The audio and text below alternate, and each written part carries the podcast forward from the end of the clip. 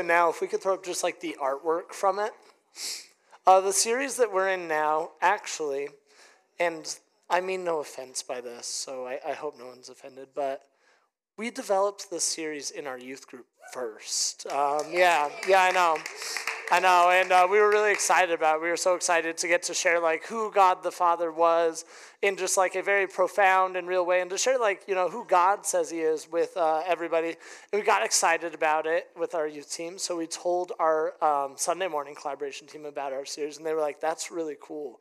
We're going to do that first. Um, and so we're um, ending this week. Uh, this we're ending the God the Father series, and we just started it in youth group. So we didn't think it hurt to like review it in youth group, but I just wanted to say that like this was us. This was our idea. Um, yeah, don't thank me, thank our team, but I just thought you should know that. So, good evening. My name's Nathan, and uh, I'm actually our youth pastor here at Crossroads, uh, which has been a lot of fun um, over the last few years getting to uh, do that. So, this series and this idea of like God the Father and these characteristics of who God is, it actually stems from a moment in a book of the Bible called Exodus. Um, and in this moment, God is sharing uh, who he is uh, with a guy named Moses. Um, Moses was a prophet of God. If you don't know what a prophet is, that's somebody who like uh, speaks for God. It's kind of like a mouthpiece um, for him. So a prophet, uh, God will speak to the prophet, and then the prophet will speak to the people. Sometimes it's about things that are happening. Sometimes it's about things that are yet to come. And that's what Moses did for God. And he had actually become kind of a hero to the people of Israel. Uh, the people of Israel, the, the Hebrew people, they had been enslaved for a number of years. And uh, God had decided to use Moses to lead those people out of slavery and Egypt, and he was leading them towards the promised land. Uh, there were some things that happened kind of in the middle, and the, the Hebrew people ended up living in the in the wilderness for a, uh, a certain amount of time, about like a generation. Um, they were uh, that they were uh, in the wilderness, and uh, Moses had led the people of Israel through some very very good times, some like some kind of like heroic and storied moments, and he had led them through some very difficult times. And this was after one of those difficult times. Moses had actually gone away to talk to God for a while. And um, while he was away, the Hebrew people were like, shoot, Moses isn't coming back. God's not coming back. We probably need to make a new God. And so they decided to do so. They decided to make a, a new God. And when Moses returned, he was angry. God was angry. And there was some punishment uh, that was enacted. But God chose to have compassion on them. God chose to um, stay his wrath. Um, he chose to be faithful to them. And so he describes who he is here in this moment um, after uh, not punishing all of the people.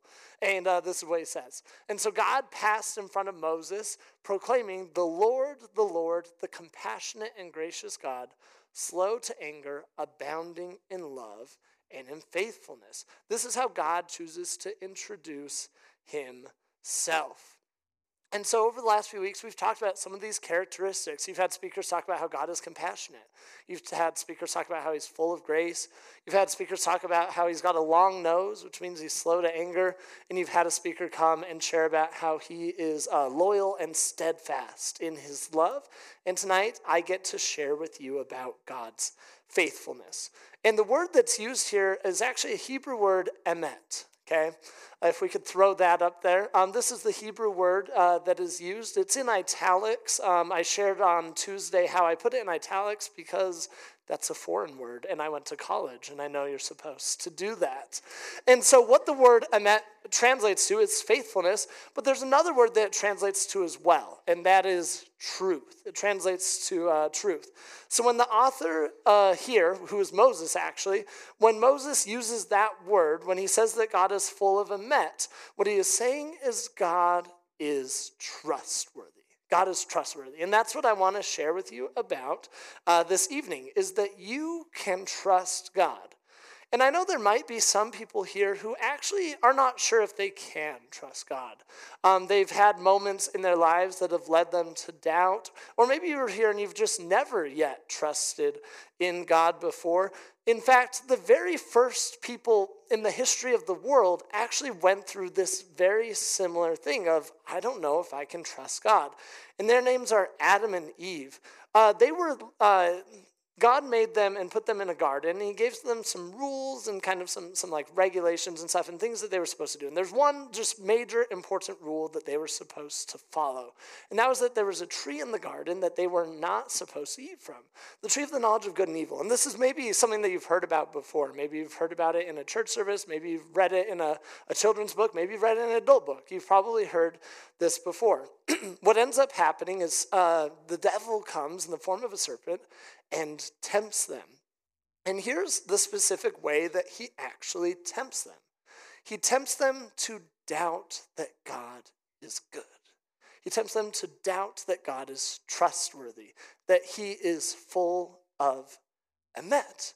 He says, Well, if God really cared about you, why would he keep you from this information? God is holding out on you. God does not actually have your best interests in mind. Okay? And God actually challenges them on this as well. If we could throw up that verse from Genesis chapter 3, God's, God finds them. He finds them actually uh, naked and hiding from him because of their shame. And God said, Who told you that you were naked? Have you eaten of the tree of which I commanded you not to eat? God is like, Did you not trust me? Did you choose to put your trust in somebody else? And in that moment, they had believed the lies of their enemy.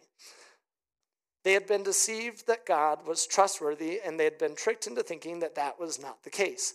The serpent had told them that God did not have their best interests in mind, and that God was, he's basically indicated that God was lying to Adam and Eve. But I want you to know tonight, and I want to convince you or help you understand or lead you down a road of, of trusting God because He is true and He leads and guides us in all truth. And that's what that word emet is all about. Somebody else in the Bible that um, actually did choose to put their trust in God was a guy named David. And David wrote about this extensively. And God brought David through all sorts of trials and tribulations where the only reason David even got through them was because he chose to put his trust in God. And I urge you to, to read his story. That's actually where I'm reading right now in like my, my Bible plan, my daily Bible reading as I've been reading about David. It's pretty amazing. But if we could throw up um, uh, Psalm chapter 9, uh, verse 10, David actually talks about this exact thing. Maybe you don't have that one, I'm not sure. Oh, you do. Amazing. Okay, this is what David writes about God. Those who know your name trust in you, for you, Lord, you have never forsaken those who seek you. And if we could throw up Psalm chapter 20, verse 7, he talks about something else. Okay? This one's kind of cool to me as a historian. Okay? Some trust in chariots and some in horses, but we trust in the name of the Lord our God. This is written at a time period where if your army had chariots, you had already won. You had won the battle. Okay? You had won the war. That's just how it was. Chariots had advanced uh, far beyond uh, anything else that existed at that point. And chariots were the most powerful weapon of war throughout all of ancient Mesopotamia. And David says here, he says, some trust in their chariots and they know that they'll win. If you ever like are reading the Bible, you'll see that they're always counting the number of chariots that they have. They count the number of soldiers and the number of chariots because chariots were a huge advantage. But David says, I'm not worried about if I have chariots or not. I'm not worried about if I've got horses to pull them, okay? A soldier's a lot more powerful on horseback. He says, I just need to trust in the name of the Lord my God. And then one last verse from Psalm uh, the book of Psalms, okay? In chapter 77, it says this Once again, I will go over what God has done. I will lay out on the table the ancient wonders. I will ponder all the things that you have accomplished, and I will give a long, loving look at your acts. When David looks back at his life, he realizes everything that God has done for him. And when he ponders them, he realizes how good God has been to him. What David is saying in those three verses is he's saying that my God, okay, you can trust him more than your tools. My God, you can trust him even more than your loved ones.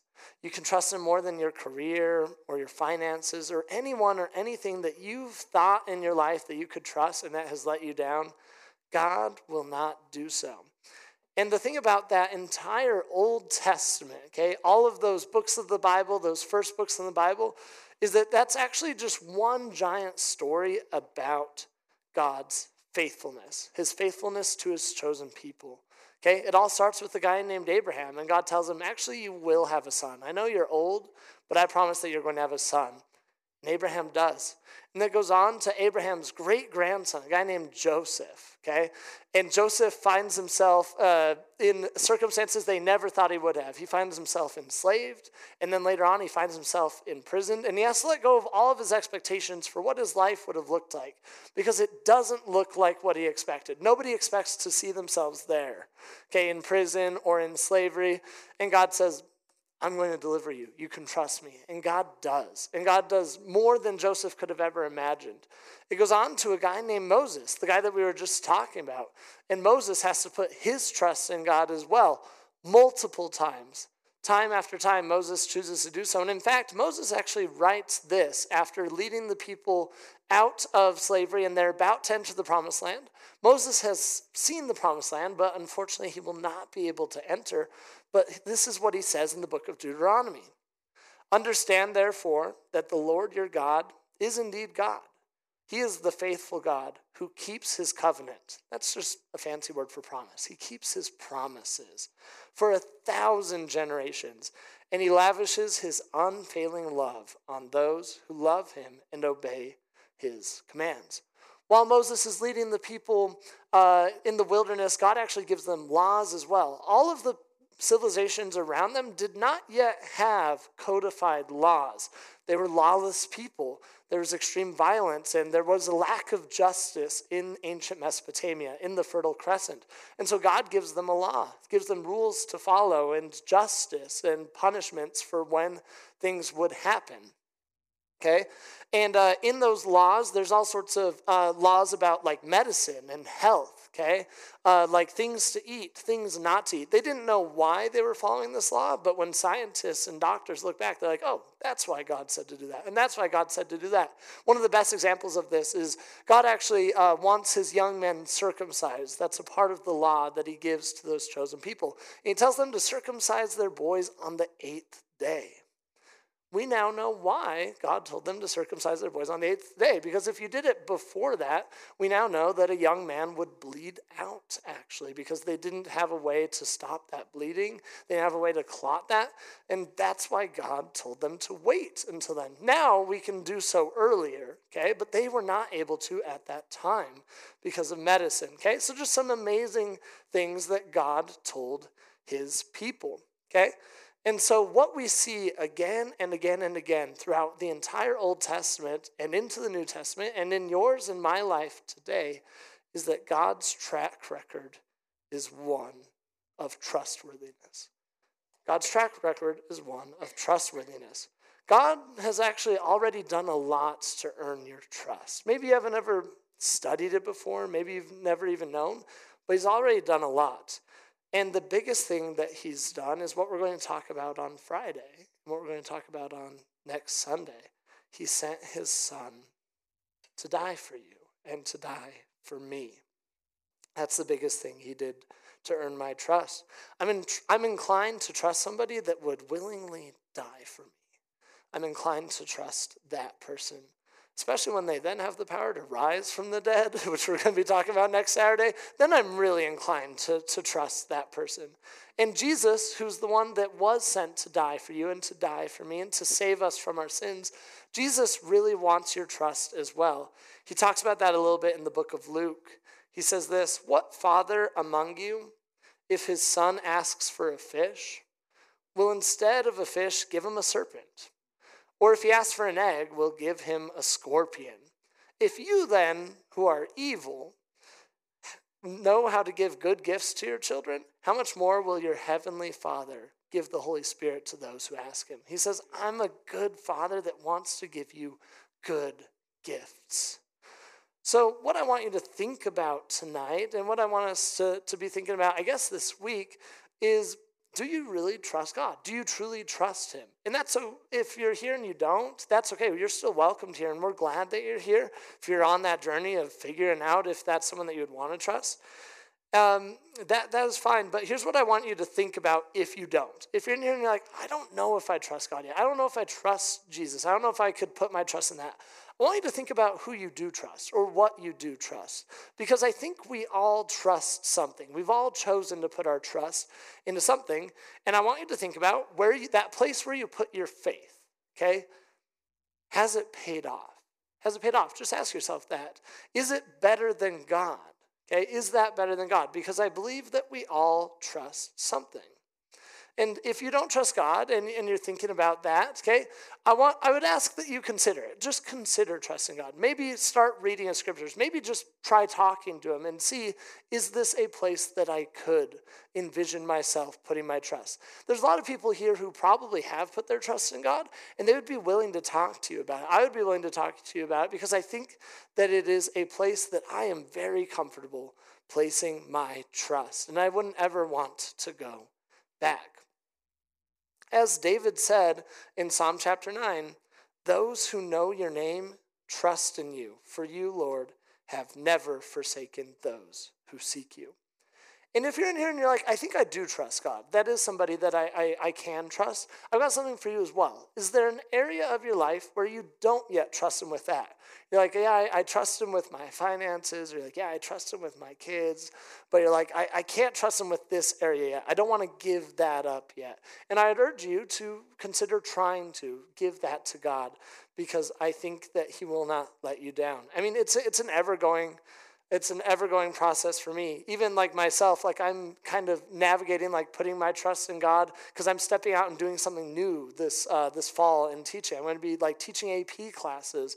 And i was like when i found out about that i was like there's no way. I can't do it. I'm not good enough. I'm not smart enough. Like all, right all of those things started to like kind of bubble up. And god was like remember what i told you in january I want you to reach for something new this year. And I was like, oh, yeah, you did tell me that. Okay, okay, like that was what you said.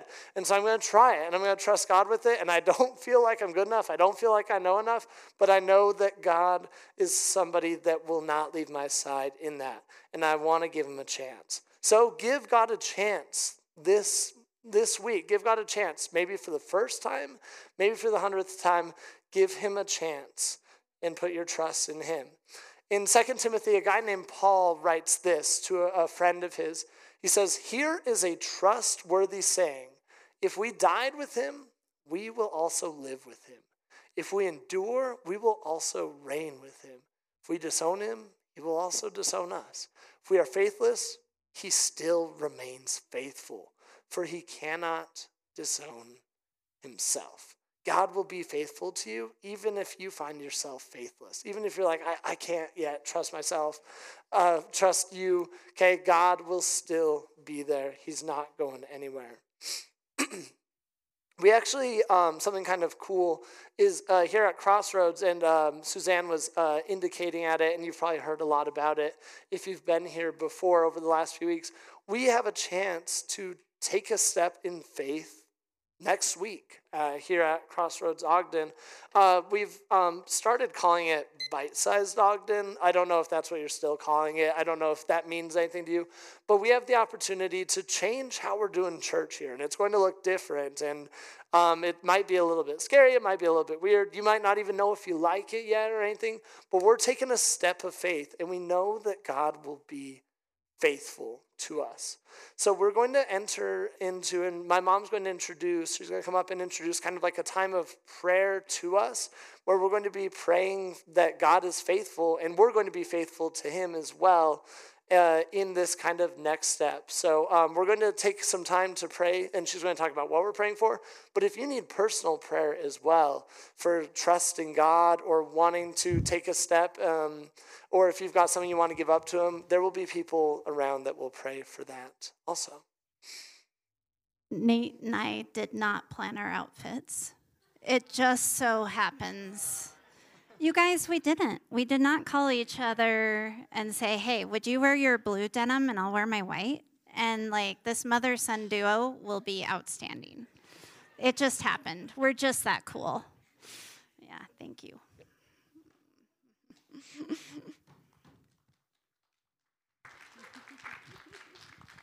a little a little clap for the mother son. Oh, here comes